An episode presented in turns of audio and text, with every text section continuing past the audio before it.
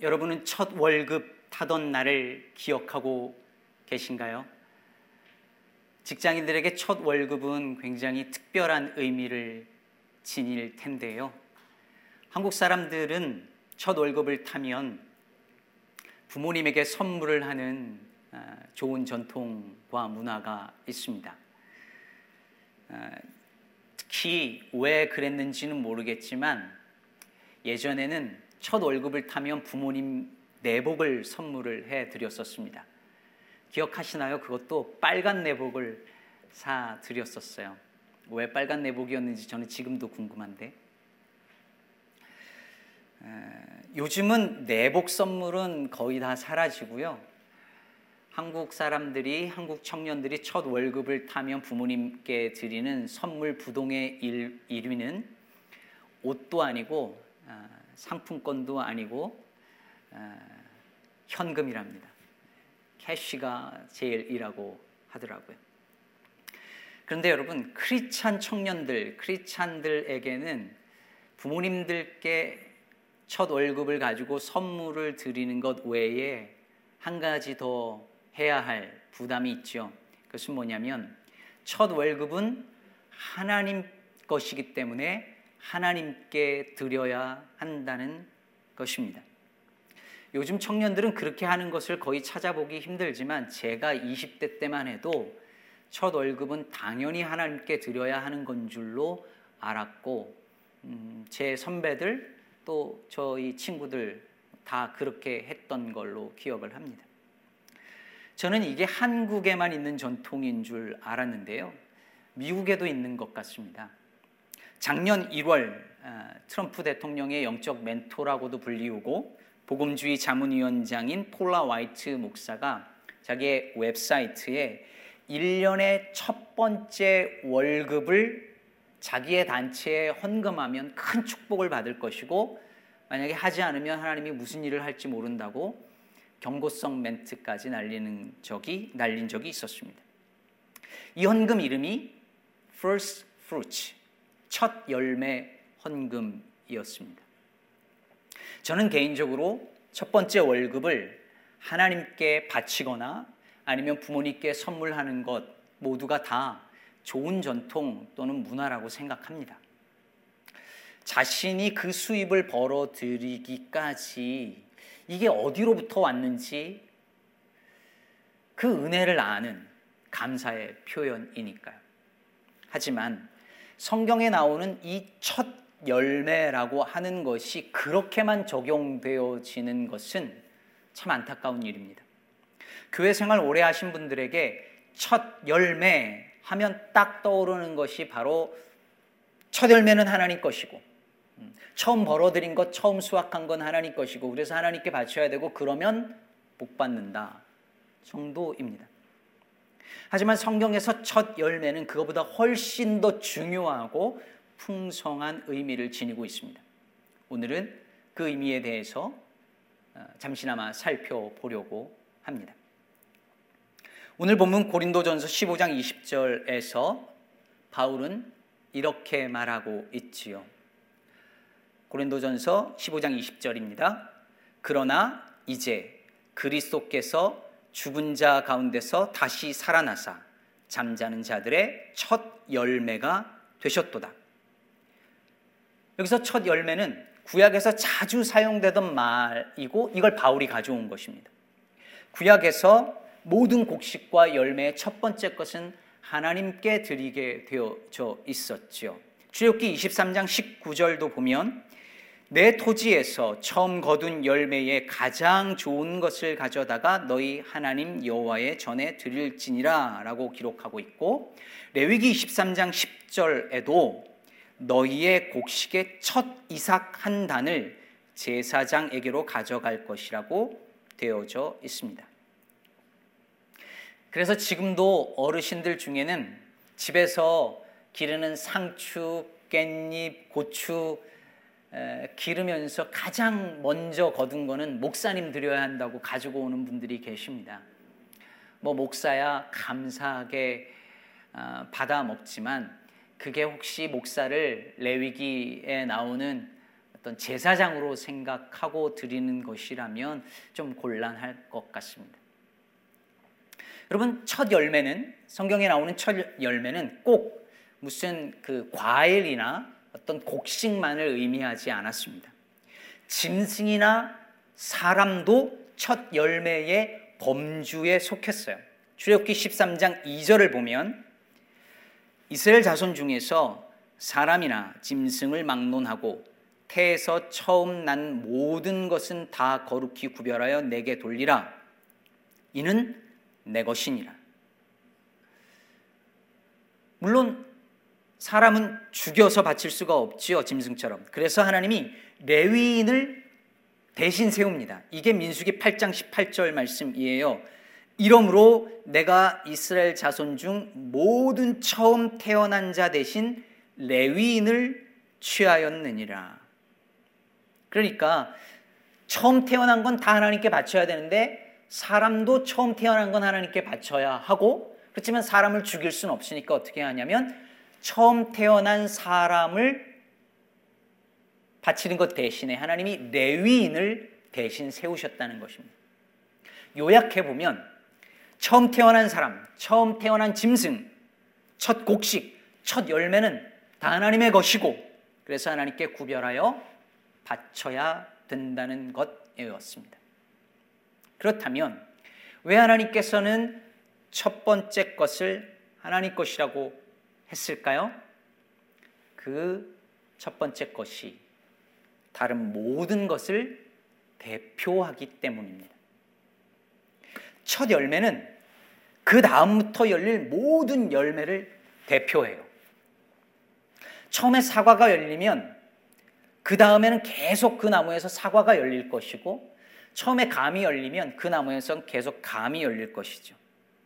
그러니까 그 첫 열매는 그 이후에 열릴 모든 열매를 대표합니다.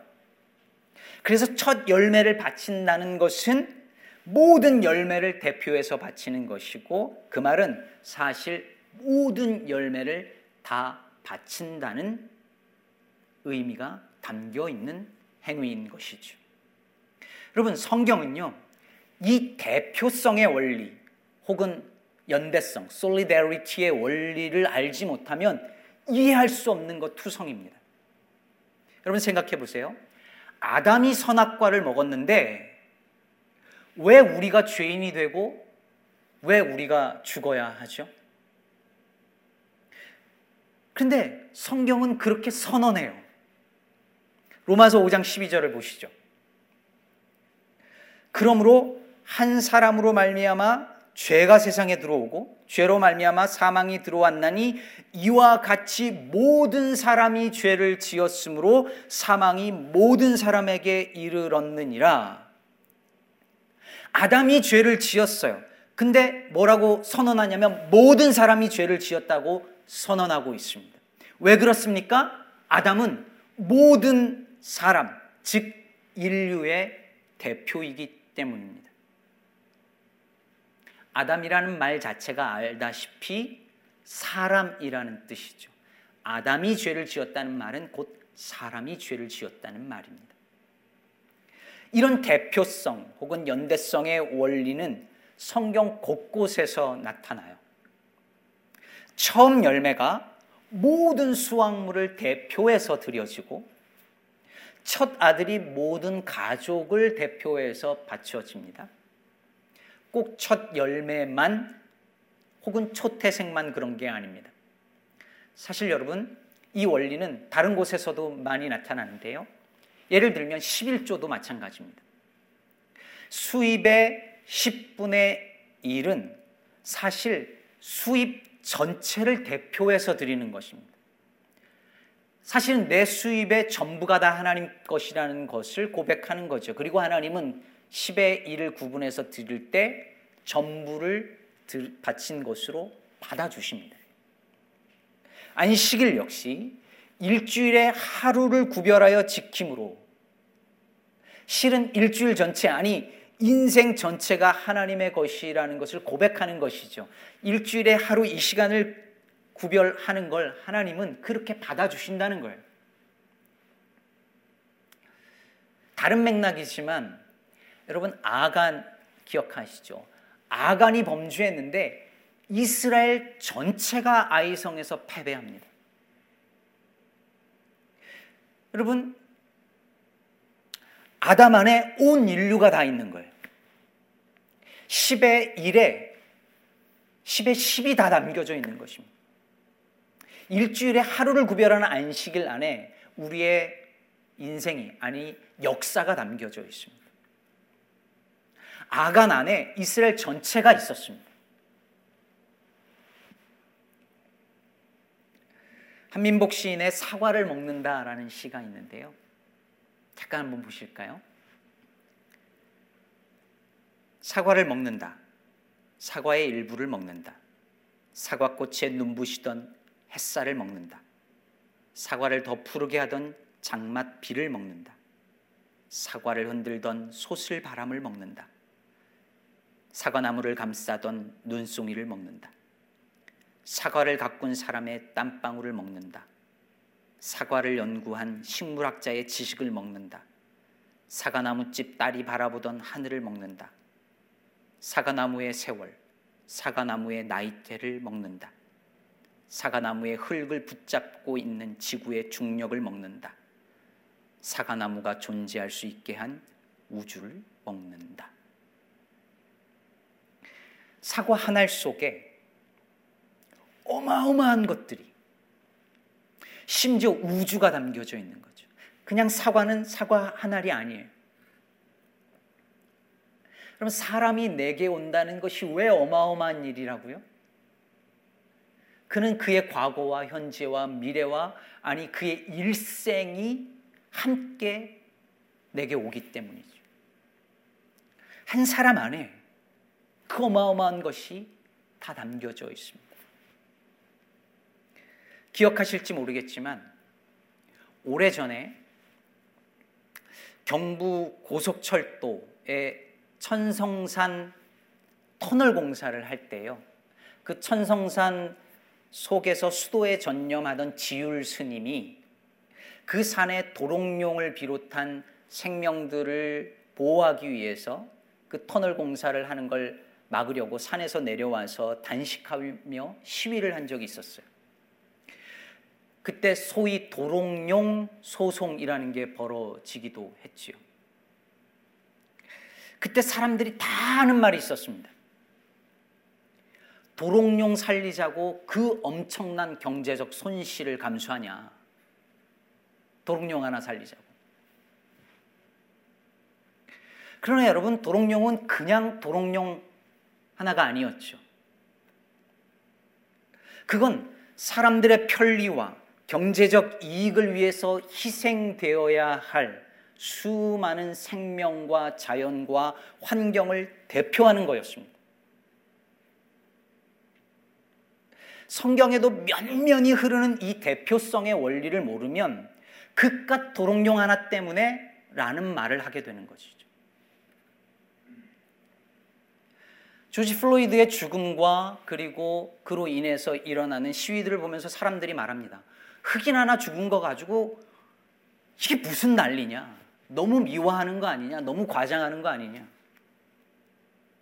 여러분 이것도 마찬가지입니다. 그냥 흑인 한 사람이 아니라 그의 죽음이 그동안 400년이 넘도록 이 땅에서 숨막히게 살면서 억압당해 온 모든 흑인들과 그들의 역사를 그의 죽음이 대변 혹은 대표해 주기 때문인 것이죠.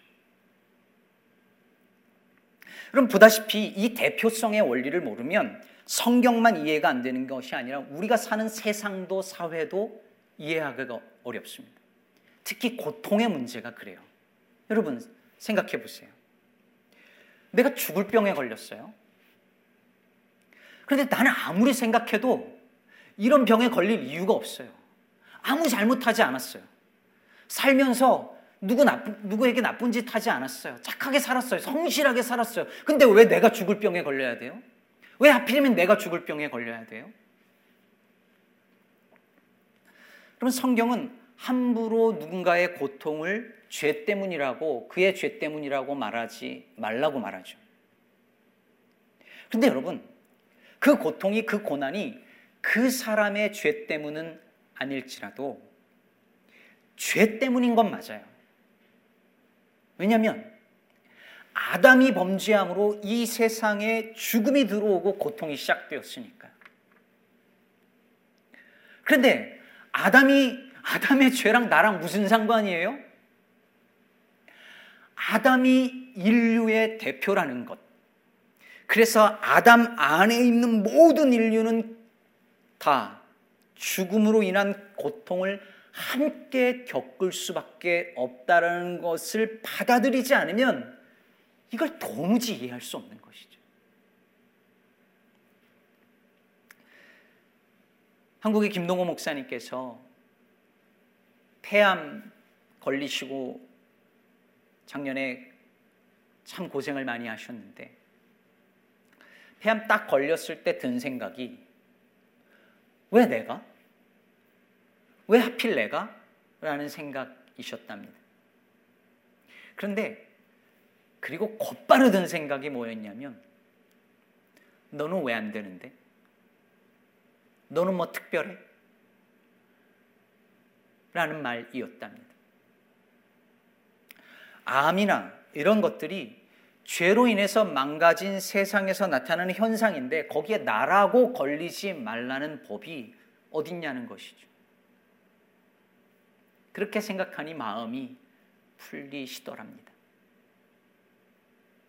사랑하는 여러분, 우리가 아담 안에서 온 인류가 죽음과 고통을 함께 공유하고 있다라는 걸 알 때 우리는 왜 내가?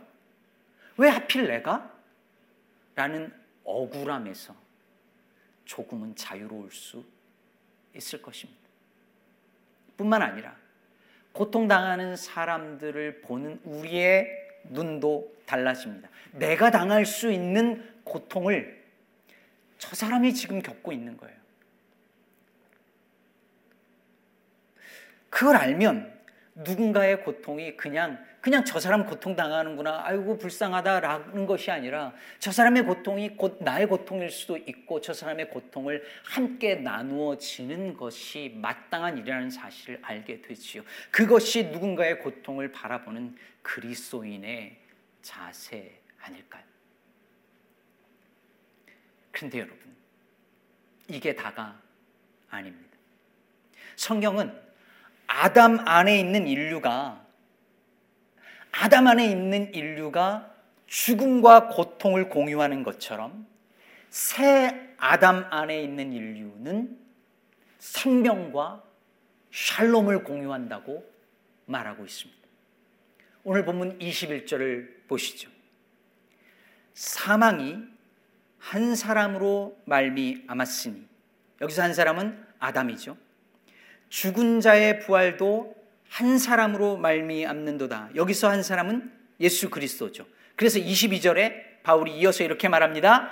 아담 안에서 모든 사람이 죽은 것 같이 그리스도 안에서 모든 사람이 삶을 얻으리라. 다시 한번. 아담 안에서 모든 사람이 죽은 것 같이 그리스도 두 번째 아담 마지막 아담이신 예수 그리스도 안에서 모든 사람이 삶을 얻으리라. 여러분 이것이 이것이 바로 그리스도께서 부활의 첫 열매가 되었다라고 하는 바로 그 말씀인 것입니다. 여러분 첫 열매는 이후에 주수할 모든 열매의 대표라고 했지요. 첫 열매가 사과가 열리면 그 이후에 사과가 계속 열릴 거예요.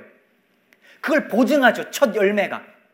그러므로 예수께서 죽은 자 가운데서 다시 살아나서 부활하셨다라고 하는 그 말은 그리스도 안에서 죽은 모든 자들이 부활할 것이라는 사실을 보증하는 것입니다. 여러분 이게 얼마나 우리에게 엄청난 위로를 주는 말씀인지 모릅니다. 예수께서 첫 열매라는 그 말씀은 예수 안에 일어난 그 모든 일들이 예수께 일어난 그 모든 일들이 그분 안에 있는 우리 모두에게도 동일하게 일어날 것이라는 사실을 의미합니다. 그렇기 때문에 우리의 생이 아무리 힘들어도 아무리 고통스러워도, 아무리 실패하고 넘어져도, 그것이 아무리 십자가의 길이라도 예수 그리스도를 무덤에서 일으키신 하나님께서 반드시 승리하실 것이라는 사실을 우리는 믿고 또 그 믿음으로 살아가는 것입니다. 여러분 부활 신앙을 갖는다는 게 뭘까요? 부활하면 사람들이 우리의 영혼이 나중에 천국에 가서 영원히 사는 것 정도를 생각합니다. 여러분 그렇지 않습니다. 나중에 죽어서 천당 가는 것이 부활이 아닙니다. 바로 오늘 여기서 부활을 살아가는 것이죠. 여러분 그것을 믿는 사람, 부활 신앙을 가지고 있는 사람은 지금 여기서 넘어지고 실패하는 것을 두려워하지 않습니다. 오히려 바울이 말한 것처럼 날마다 죽는 삶을 선택합니다. 십자가를 택합니다. 왜 그럴 수 있을까요? 어떻게 그럴 수 있을까요? 우리는 이미 부활의 첫 열매이신 예수 그리스도께서 이겨 놓으신 싸움을 이긴 싸움을 싸우고 있기 때문입니다.